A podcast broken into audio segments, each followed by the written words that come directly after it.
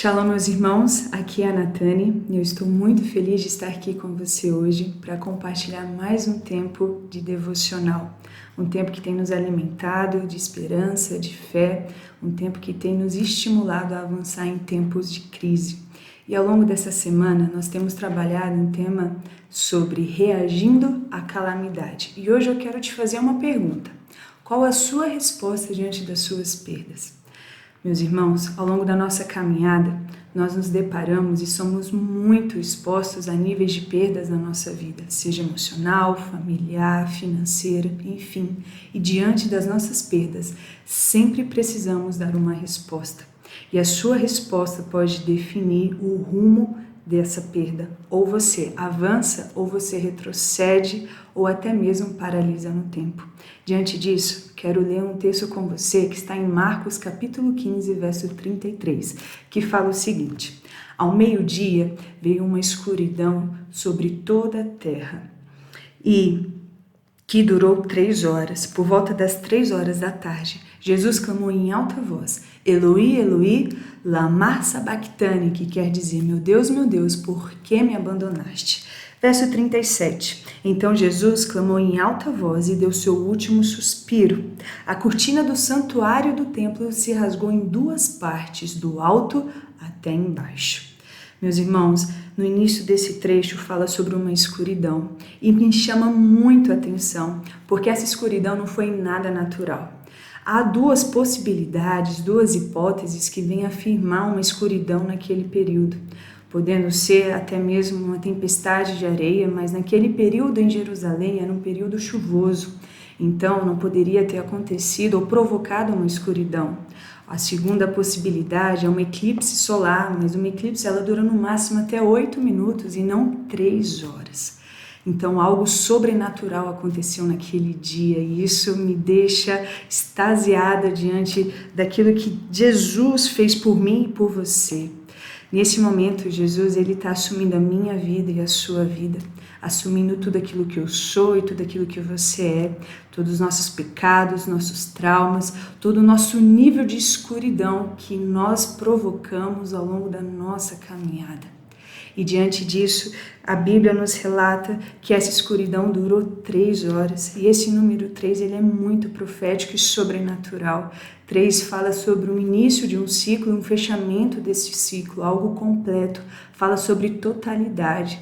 Então, meus irmãos, há uma chave profética aqui logo no início desse texto que fala que Jesus nos assumiu de forma total, de forma completa, não deixando nada para trás absolutamente nada.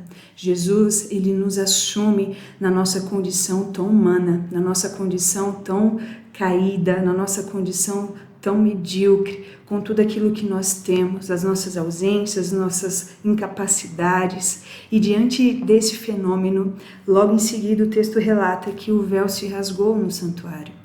Esse véu, quando se rasgou de forma poderosa, ele limitava um relacionamento entre o homem e Deus, limitava o nível de intimidade entre o homem e Deus. E no momento que esse véu se rasga de forma sobrenatural, Jesus, o nosso Pai, Deus nos ensina que nesse momento nós temos um livre acesso até Ele, nós podemos ter relacionamento com Ele, nós podemos ter intimidade com Ele. E é tão interessante que nesse momento nós começamos a conhecer Deus, é um momento onde a gente começa a conhecê-lo de forma relacional. Até quando apóstolo Paulo fala a Filipenses, no capítulo 3, verso 8, ele fala o seguinte: todas, todas as outras coisas são insignificantes comparadas ao ganho inestimável de conhecer Cristo Jesus.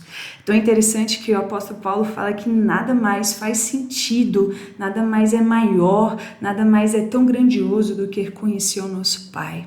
E a partir do momento que eu conheço Deus, eu sou obrigado praticamente a apresentar tudo aquilo que eu tenho, tudo aquilo que eu sou, tudo aquilo que eu imaginava que era bom e que eu não sou, tudo aquilo que eu arrumava como manobras e possibilidades de desviar de uma situação para eu não perder perder.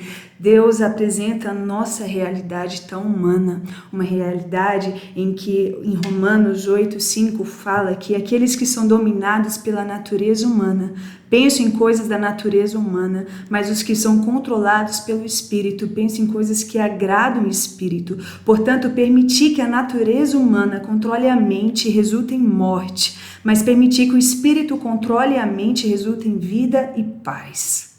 Uau! É maravilhoso o que a Bíblia nos relata, porque quando nós somos dominados pela minha própria natureza, pela sua própria natureza, o nosso caminho é sempre a morte. O nosso caminho é sempre retroceder, é sempre paralisar, mas quando o espírito ele controla a minha mente, controla a sua mente, ele nos dá uma resposta, ele produz em nós vida e paz. Em Eclesiastes fala que enquanto a vida há esperança, então ele produz em nós esperança também.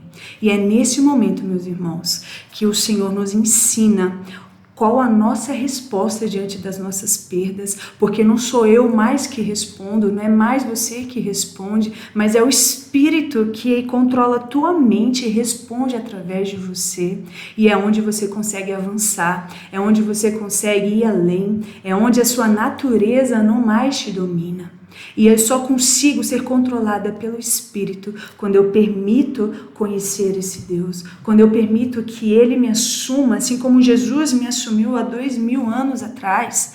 É neste momento que Deus começa a nos alimentar daquilo que é para o resto das nossas vidas até a eternidade. Neste momento, eu não sei onde você está agora.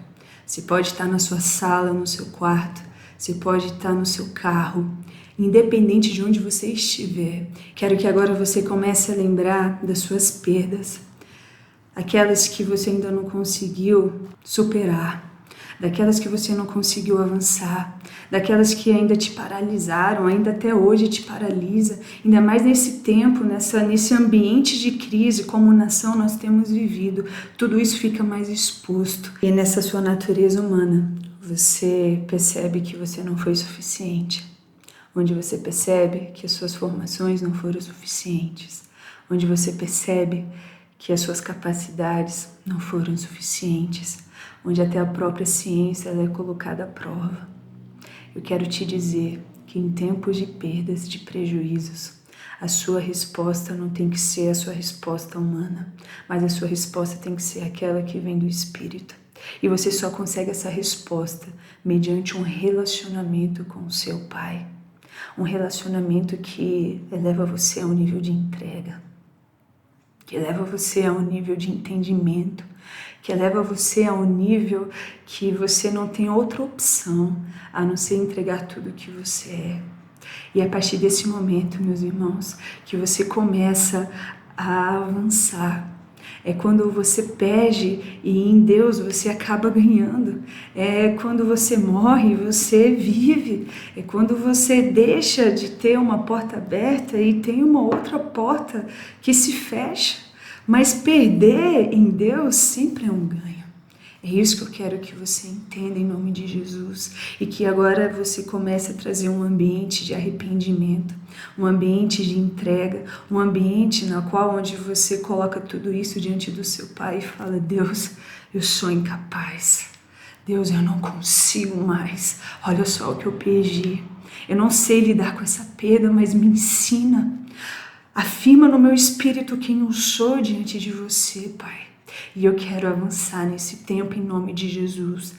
Comece a decretar níveis de justiça sobre a sua vida, comece a liberar níveis de paternidade, porque você não é mais um filho abandonado, não, você não é mais um órfão, Deus te encontrou.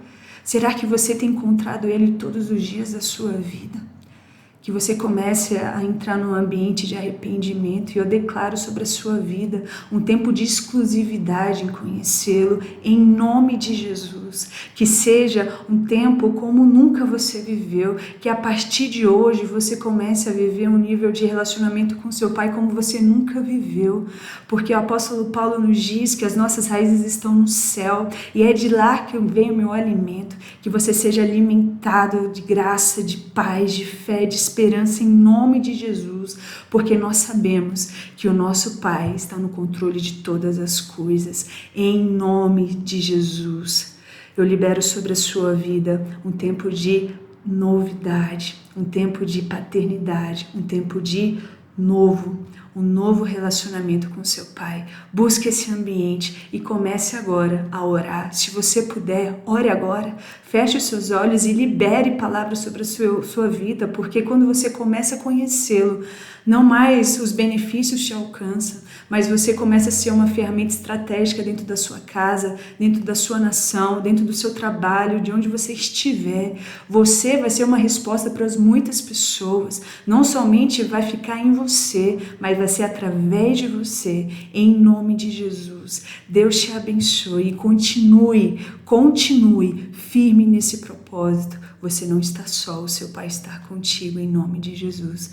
Deus te abençoe.